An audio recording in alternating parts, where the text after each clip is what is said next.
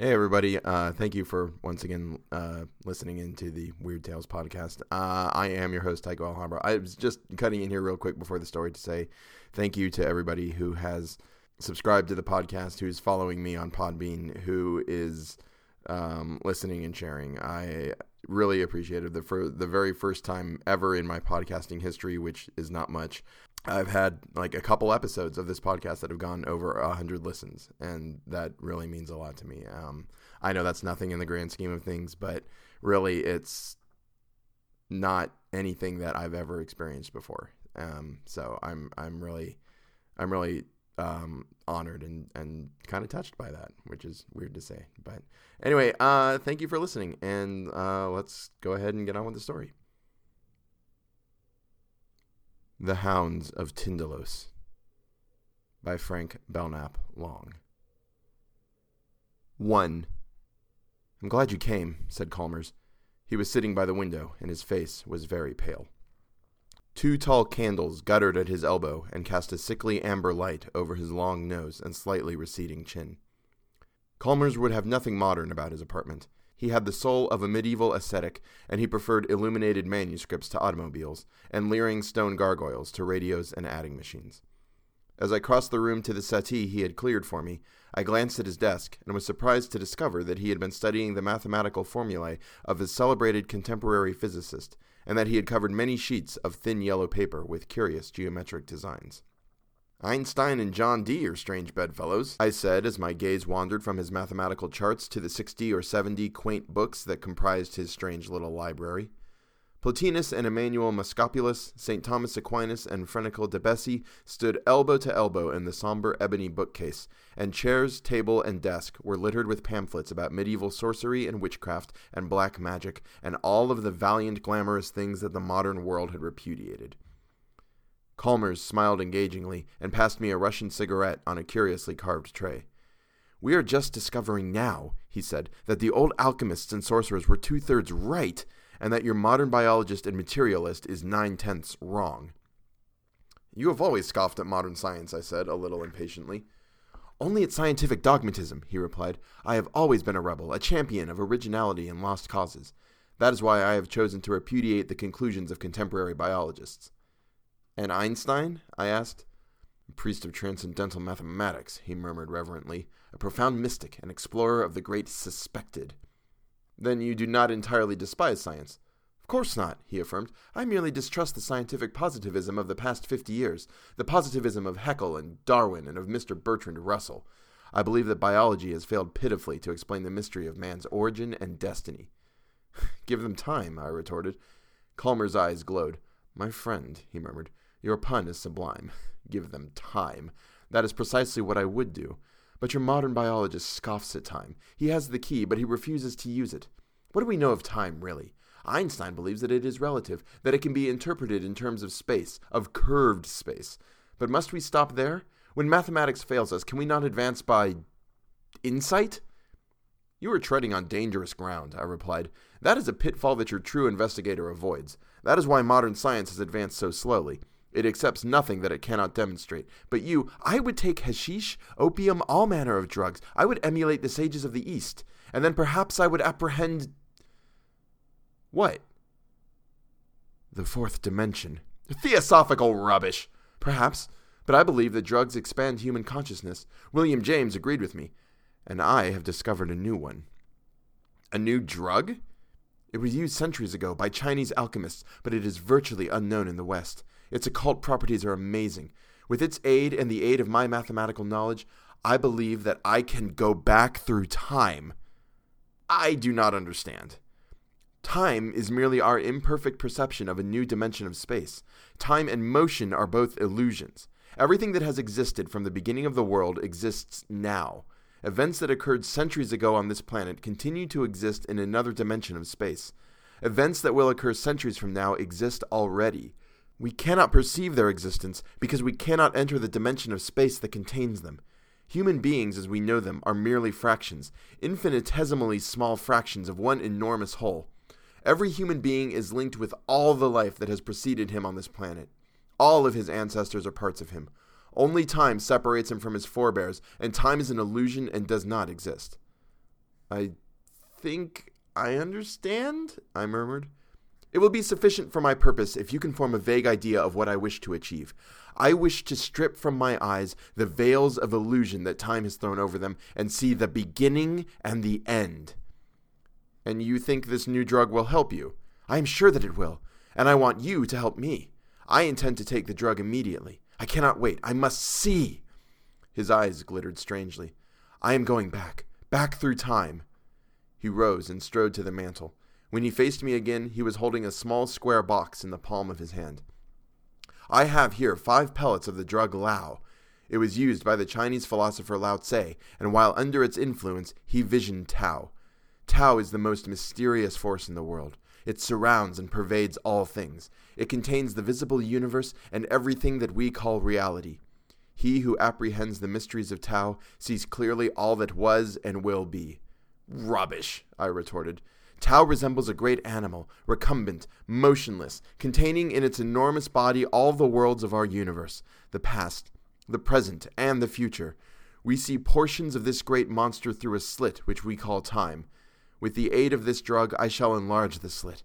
I shall behold the great figure of life, the great recumbent beast in its entirety. And what do you wish me to do? Watch, my friend. Watch and take notes. And if I go back too far, you must recall me to reality. You can recall me by shaking me violently. If I appear to be suffering acute physical pain, you must recall me at once. Chalmers, I said, I wish you wouldn't make this experiment. You are taking dreadful risks. I don't believe that there is any fourth dimension, and I emphatically do not believe in Tao, and I don't approve of your experimenting with unknown drugs. I know the properties of this drug, he replied. I know precisely how it affects the human animal, and I know its dangers. The risk does not reside in the drug itself. My only fear is that I may become lost in time. You see, I shall assist this drug. Before I swallow this pellet, I shall give my undivided attention to the geometric and algebraic symbols that I have traced on this paper. He raised the mathematical chart that rested on his knee.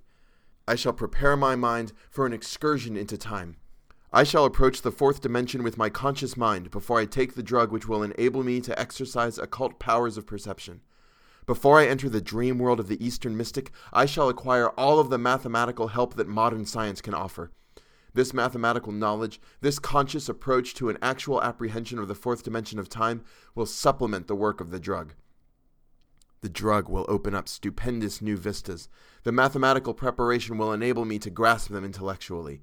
I have often grasped the fourth dimension in dreams, emotionally, intuitively, but I have never been able to recall in waking life the occult splendors that were momentarily revealed to me. But with your aid, I believe that I can recall them. You will take down everything that I say while I am under the influence of the drug. No matter how strange or incoherent my speech may become, you will omit nothing. When I awake, I may be able to supply the key to whatever is mysterious or incredible. I am not sure that I shall succeed, but if I do succeed, his eyes were strangely luminous. Time will exist for me no longer. He sat down abruptly. I shall make the experiment at once. Please stand over there by the window and watch. Have you a fountain pen?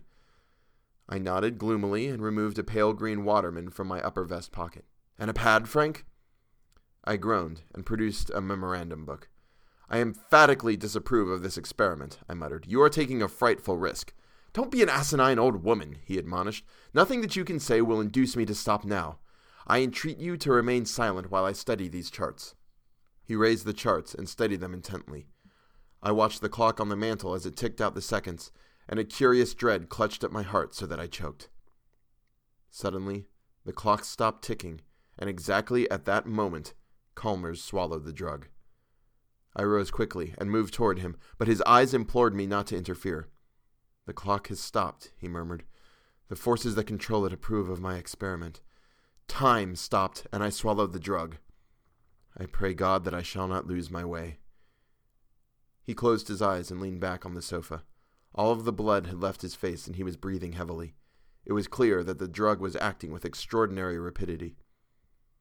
It is beginning to get dark, he murmured. Write that. It is beginning to get dark, and the familiar objects in the room are fading out. I can discern them vaguely through my eyelids, but they are fading swiftly. I shook my pen to make the ink come and wrote rapidly in shorthand as he continued to dictate. I am leaving the room. The walls are vanishing, and I can no longer see any of the familiar objects. Your face, though, is still visible to me. I hope that you are writing. I think that I am about to make a great leap, a leap through space. Or perhaps it is through time that I shall make the leap. I cannot tell. Everything is dark, indistinct.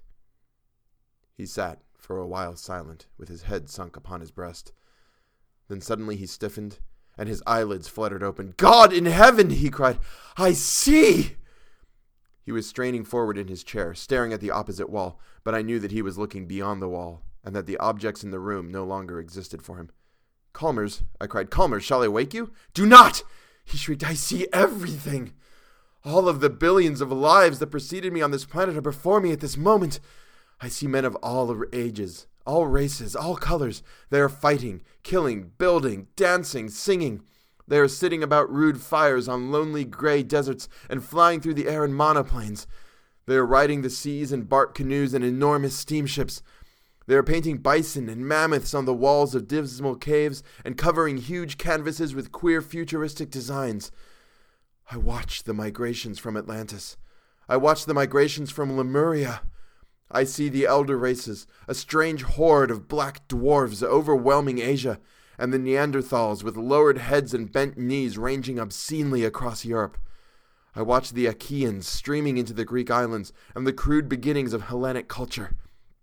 I am in Athens, and Pericles is young. I am standing on the soil of Italy. I assist in the rape of the Sabines. I march with the imperial legions. I tremble with awe and wonder as the enormous standards go by and the ground shakes with the tread of the victorious Hastati.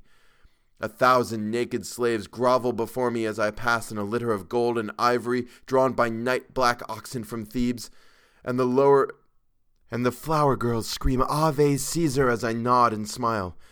I am myself a slave on a Moorish galley. I watch the erection of a great cathedral. Stone by stone it rises, and through months and years I stand and watch each stone as it falls into place. I am burned on a cross head downward in the time scented gardens of Nero, and I watch with amusement and scorn the torturers at work in the chambers of the Inquisition. I walk in the holiest sanctuaries. I enter the temples of Venus. I kneel in adoration before the Magna Mater, and I throw coins on the bare knees of the sacred courtesans who sit with veiled faces in the groves of Babylon. I creep into an Elizabethan theater, and with the stinking rabble about me, I applaud the Merchant of Venice. I walk with Dante through the narrow streets of Florence. I meet the young Beatrice, and the hem of her garment brushes my sandals as I stare enraptured. I am a priest of Isis, and my magic astounds the nations. Simon Magus kneels before me, imploring my assistance, and Pharaoh trembles when I approach. In India, I talk with the masters and run screaming from their presence, for their revelations are as salt on wounds that bleed. I perceive everything simultaneously. I perceive everything from all sides. I am a part of all the teeming billions about me. I exist in all men, and all men exist in me. I perceive the whole of human history in a single instant, the past and the present. By simply straining, I can see farther and farther back.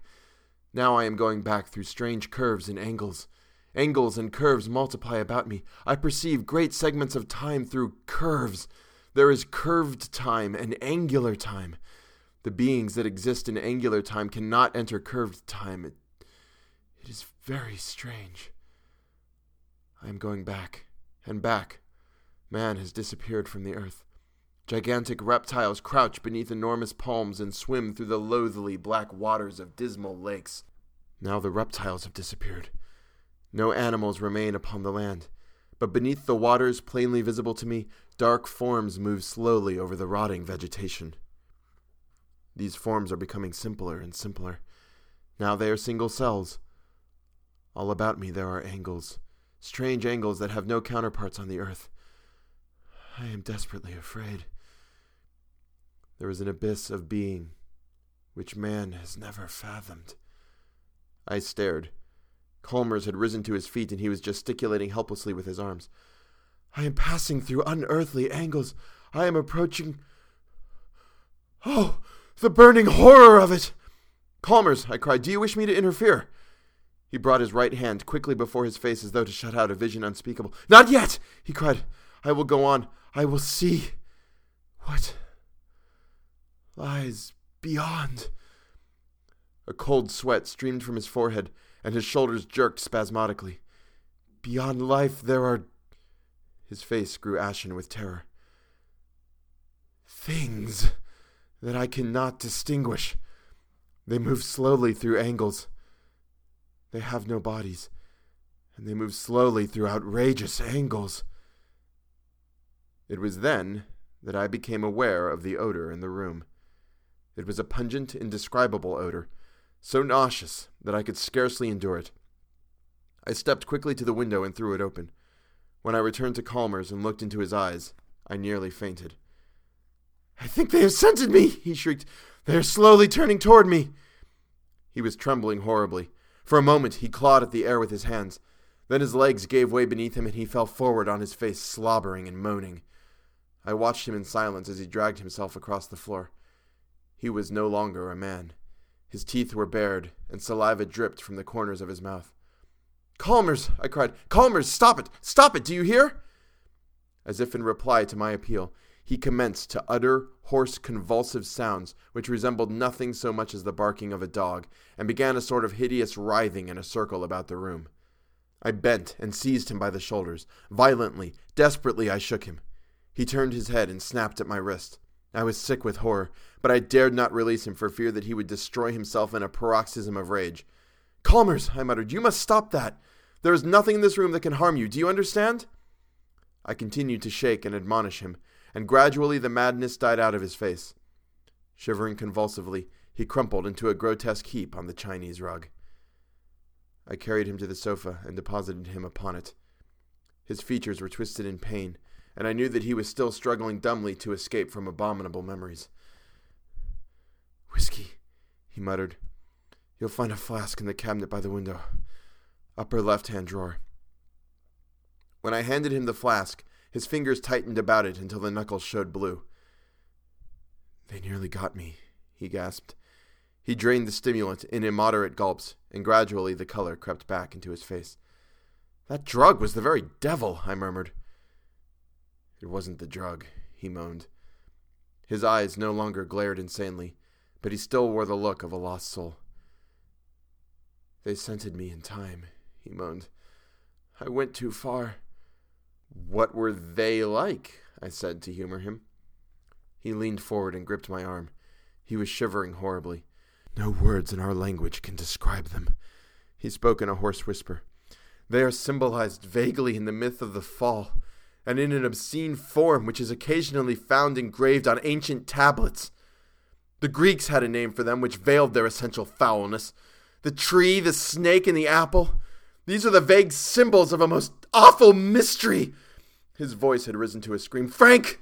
Frank! A terrible and unspeakable deed was done in the beginning, before time. The deed! And from the deed. He had risen and was hysterically pacing the room. The deeds of the dead move through angles and dim recesses of time. They are hungry and athirst. Chalmers, I pleaded to quiet him.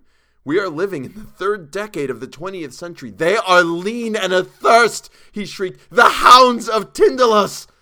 Chalmers, shall I phone for a physician? A physician cannot help me now. There are horrors of the soul, and yet. He hid his face in his hands and groaned. They are real, Frank. I saw them for a ghastly moment. For a moment I stood on the other side. I stood on the pale gray shores beyond time and space, in an awful light that was not light, in a silence that shrieked. I saw them.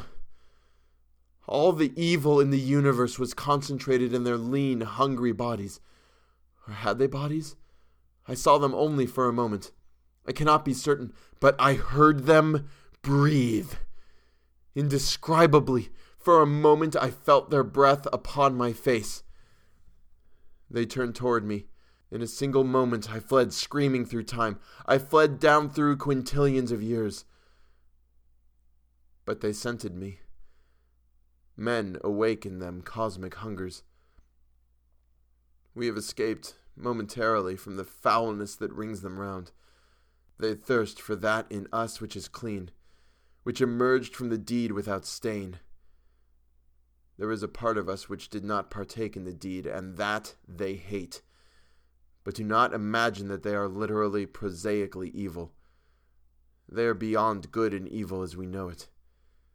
They are that which in the beginning fell away from cleanliness. Through the deed they became bodies of death, receptacles of all foulness. But they are not evil in our sense, because in the spheres through which they move there is no thought, no moral, no right or wrong as we understand it.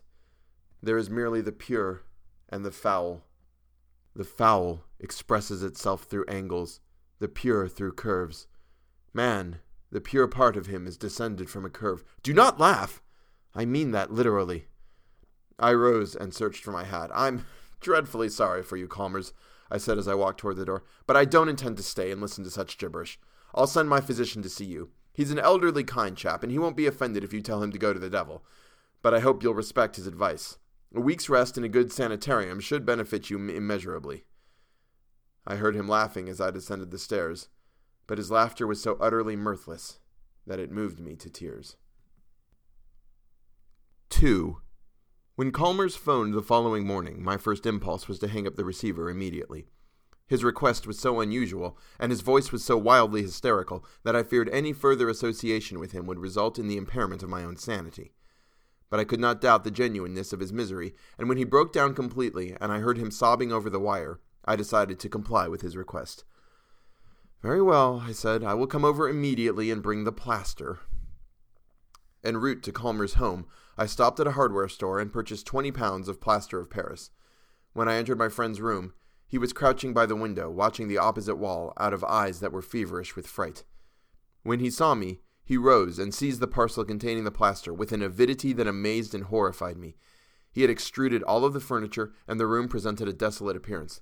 It is just conceivable that we can thwart them, he exclaimed. But we must work rapidly, Frank. There is a stepladder in the hall. Bring it here immediately, and then fetch a pail of water. What for? I murmured. He turned sharply, and there was a flush on his face. To mix the plaster, you fool! he cried. To mix the plaster that will save our bodies and souls from a contamination unmentionable. To mix the plaster that will save the world from. Frank, they must be kept out. Who? I murmured. The hounds of Tindalos, he muttered. They can only reach us through angles. We must eliminate all angles from this room. I shall plaster up all of the corners, all of the crevices. We must make this room resemble the interior of a sphere. I knew that it would have been useless to argue with him. I fetched the stepladder, Chalmers mixed the plaster, and for three hours we labored. We filled in the four corners of the wall and the intersections of the floor and wall and the wall and ceiling, and we rounded the sharp angles of the window seat. I shall remain in this room until they return in time, he affirmed when our task was completed. When they discover that the scent leads through curves, they will return. They will return ravenous and snarling and unsatisfied to the foulness that was in the beginning, before time, beyond space. He nodded graciously and lit a cigarette. It was good of you to help. Will you not see a physician, Chalmers? I pleaded. Perhaps, tomorrow, he murmured. But now, I must watch and wait. Wait for what? I urged. Chalmers smiled wanly. I know that you think me insane, he said. You have a shrewd but prosaic mind, and you cannot conceive of an entity that does not depend for its existence on force and matter. But did it ever occur to you, my friend, that force and matter are merely the barriers to perception imposed by time and space? When one knows, as I do, that time and space are identical, and that they are both deceptive because they are merely imperfect manifestations of a higher reality, one no longer seeks in the visible world for an explanation of the mystery and terror of being. I rose and walked toward the door. Forgive me, he cried. I, I did not mean to offend you. You have a superlative intellect, but I. I have a superhuman one. It is only natural that I should be aware of your limitations. Phone if you need me, I said, and I descended the stairs two steps at a time. I'll send my physician over at once, I muttered to myself. He's a hopeless maniac, and heaven knows what will happen if someone doesn't take charge of him immediately. 3. The following is a condensation of two announcements which appeared in the Partridgeville Gazette for July 3, 1928. Earthquake shakes financial district. At 2 o'clock this morning, an earth tremor of unusual severity broke several plate glass windows in Central Square and completely disorganized the electric and street railway systems. The tremor was felt in the outlying districts, and the steeple of the First Baptist Church on Angel Hill, designed by Christopher Wren in 1717, was entirely demolished. Firemen are now attempting to put out a blaze which threatens to destroy the Partridgeville glue works. An investigation is promised by the mayor, and an immediate attempt will be made to fix responsibility for this disastrous occurrence. Occult writer murdered by unknown guest. Horrible crime in Central Square. Mystery surrounds death of Halpin Chalmers. At 9 a.m. today, the body of Halpin Chalmers, author and journalist, was found in an empty room above the jewelry store of Smithwick and Isaacs, 24 Central Square. The coroner's investigation revealed that the room had been rented, furnished to Mr. Chalmers, on May 1st, and that he had himself disposed of the furniture a fortnight ago. Chalmers was the author of several recondite books on occult themes and a member of the Bibliographic Guild. He formerly resided in Brooklyn, New York. At 7 a.m., Mr. L. E. Hancock, who occupies the apartment opposite Chalmers' room in the Smithwick and Isaacs establishment, smelt a peculiar odor when he opened his door to take in his cat and the morning edition of the Partridgeville Gazette. The odor he describes as extremely acrid and nauseous, and he affirms that it was so strong in the vicinity of Chalmers' room that he was obliged to hold his nose when he approached that section of the hall. He was about to return to his own apartment when it occurred to him that Chalmers might have accidentally forgotten to turn off the gas in his kitchenette. Becoming considerably alarmed at the thought, he decided to investigate, and when repeated tappings on Chalmers' door brought no response, he notified the superintendent. The latter opened the door by means of a pass key and the two men quickly made their way into Chalmers' room. The room was utterly destitute of furniture, and Hancock asserts that when he first glanced at the floor, his heart went cold within him, and that the superintendent, without saying a word, walked to the open window and stared at the building opposite for fully five minutes. Chalmers lay stretched upon his back in the center of the room. He was starkly nude, and his chest and arms were covered with a peculiar bluish pus, or ichor. His head lay grotesquely upon his chest, it had been completely severed from his body, and the features were twisted and torn and horribly mangled. Nowhere was there a trace of blood. The room presented a most astonishing appearance. The intersection of the walls, ceiling, and floor had been thickly smeared with plaster of Paris, but at intervals fragments had cracked and fallen off, and someone had grouped these upon the floor about the murmured man so as to form a perfect triangle. Beside the body were several sheets of charred yellow paper. These bore fantastic geometric designs and symbols and several hastily scrawled sentences. The sentences were almost illegible and so absurd in content that they furnished no possible clue to the perpetrator of the crime. I am waiting and watching, Chalmers wrote. I sit by the window and watch walls and ceilings. I do not believe they can reach me, but I must beware of the Doels. Perhaps they can help them break through. The satyrs will help, and they can advance through the scarlet circles. The Greeks knew a way of preventing that. It is a great pity that we have forgotten so much. On another sheet of paper, the most badly charred of the seven or eight fragments found by Detective Sergeant Douglas of the Partridgeville Reserve, was scrawled the following Good God, the plaster is falling! A terrific shock has loosened the plaster and it is falling. An earthquake, perhaps. I never could have anticipated this. It is growing dark in the room. I must phone Frank, but can he get here in time? I will try. I will recite the Einstein formula. I will. God, they are breaking through! They are breaking through! Smoke is pouring from the corners of the wall. Their tongues. Ah! In the opinion of Detective Sergeant Douglas, Chalmers was poisoned by some obscure chemical. He has sent specimens of the strange blue slime found on Chalmers' body to the Partridgeville Chemical Laboratories, and he expects the report will shed new light on one of the most mysterious crimes of recent years.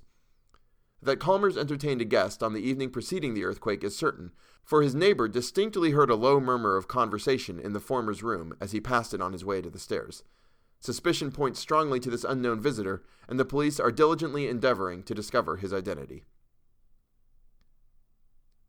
4. Report of James Morton, chemist and bacteriologist.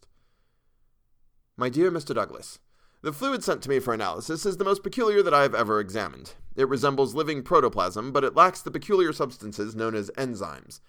Enzymes catalyze the chemical reactions occurring in living cells, and when the cell dies, they cause it to disintegrate by hydrolyzation. Without enzymes, protoplasm should possess enduring vitality, i.e., immortality. Enzymes are the negative components, so to speak, of the unicellular organism, which is the basis of all life. That living matter can exist without enzymes, biologists emphatically deny. And yet the substance that you have sent me is alive, and it lacks these indispensable bodies. Good God, sir, do you know what astounding new vistas this opens up? 5. Excerpt from The Secret Watcher by the late Halpin Chalmers.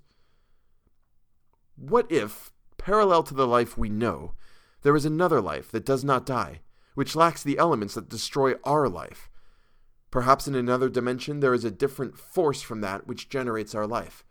Perhaps this force emits energy, or something similar to energy, which passes from the unknown dimension where it is, and creates a new form of cell life in our dimension. No one knows that such new cell life does exist in our dimension. Ah, but I have seen its manifestations. I have talked with them. In my room at night, I have talked with the Doels, and in dreams I have seen their maker. I have stood on the dim shore beyond time and matter and seen it. It moves through strange curves and outrageous angles. Some day I shall travel in time and meet it face to face.